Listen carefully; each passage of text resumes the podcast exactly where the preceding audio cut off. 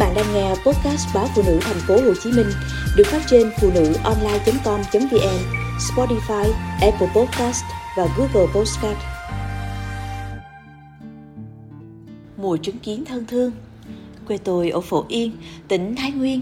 Nhà nào cũng có ít nhất vài sào đất đồi, nhiều thì vài quả đồi và đất vườn để trồng cây ăn quả. Cây cối rất nhiều, quanh năm xum xuê, rì rào tươi mát. Có lẽ vì vậy mà có khá nhiều tổ kiến.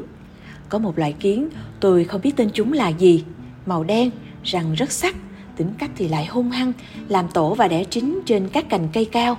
Chủ yếu là cây xoan, giả hương hay bụi tre, bụi hóp. Sau Tết Nguyên Đán, người ta thường hái tổ kiến để làm trứng, nên người quê tôi gọi tháng 3 âm lịch là mùa trứng kiến. Trứng kiến có thể chế biến thành nhiều món ăn rất ngon như xôi trứng kiến, bánh trứng kiến, trứng kiến trộn trứng gà, trứng vịt, sau đó chiên hoặc hấp. Đôi khi đơn giản chỉ là món trứng kiến dầm mắm ớt, chừng mỡ heo. Hái tổ kiến không phải là việc dễ dàng, tách tổ lấy trứng càng là việc rất khó khăn. Nhưng chị em tôi lại luôn háo hức. Đầu tiên là hái tổ kiến, kiến làm tổ ở trên cành cây cao, đôi khi là một cành cây nhỏ và rất cao nên người hái thường phải leo lên cây dùng dao chặt cành cây có tổ kiến. Tổ kiến được đặt dưới gốc cây. Kiến sẽ bò trở lại cái cây chúng từng làm tổ để tiếp tục tìm nguyên liệu, xây tổ mới. Khi kiến bò ra khỏi tổ đã phản chúng tôi đặt tổ kiến lên cái mẹt và dùng dao sắc bổ đôi tổ kiến. Việc dùng dao bổ tổ kiến phải rất dứt khoát. Nếu phải dùng nhiều nhát dao thì sẽ khiến tổ bị dập, ảnh hưởng đến chất lượng trứng kiến.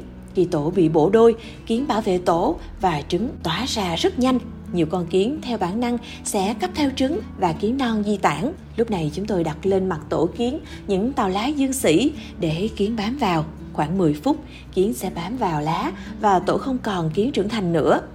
Kiến trưởng thành đốt rất đau và chúng rất quyết liệt tấn công những kẻ xâm hại tổ của chúng.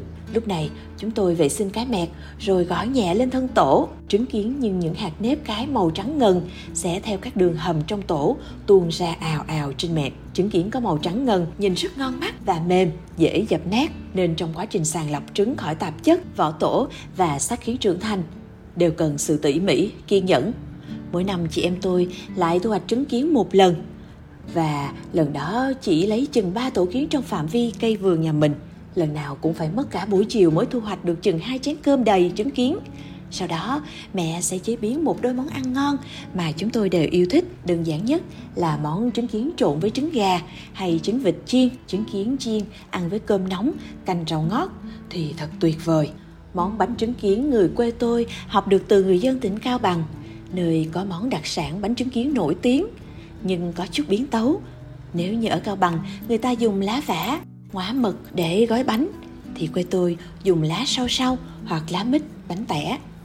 Để có bột nếp dẻo, mịn, dai ngon, mẹ tôi chọn lại nếp cái hoa vàng, vò sạch và ngâm qua đêm.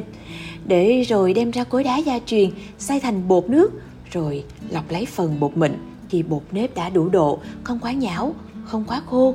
Mẹ tôi đổ khối bột ra mâm nhôm sạch, rồi ngào đi ngào lại thật nhiều lần cho bột ngấu quánh nhưng bánh là trứng kiến, mẹ tôi xào với gia vị vừa ăn, nếu không thích nhân mặn thì có thể nêm đường mật và làm nhân ngọt. Sau đó trộn với đậu xanh đồ chín, nặng thành những chiếc nhân bánh to như quả trứng gà ta.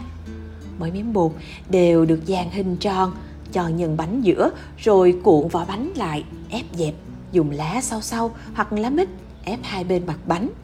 Sau khi đã xong công đoạn gói bánh, mẹ tôi xếp bánh vào khay và cho vào nồi hấp bánh trứng kiến không cần phải hấp quá lâu, vỏ bánh trong là được. Đã mấy năm rồi, tôi không về hái trứng kiến làm bánh vì bận công việc và cũng vì tổ kiến do bị người ta khai thác quá nhiều. Chỉ còn rất ít, người ta bảo bánh trứng kiến rất giàu dinh dưỡng, tốt cho sức khỏe, đặc biệt là đàn ông và trẻ suy nhược cơ thể với chúng tôi. Món bánh trứng kiến dẻo mịn, thơm bùi, luôn nhắc nhớ thời thơ ấu hồn nhiên trong sự bảo bọc yêu thương của mẹ cha và xóm làng thân thuộc.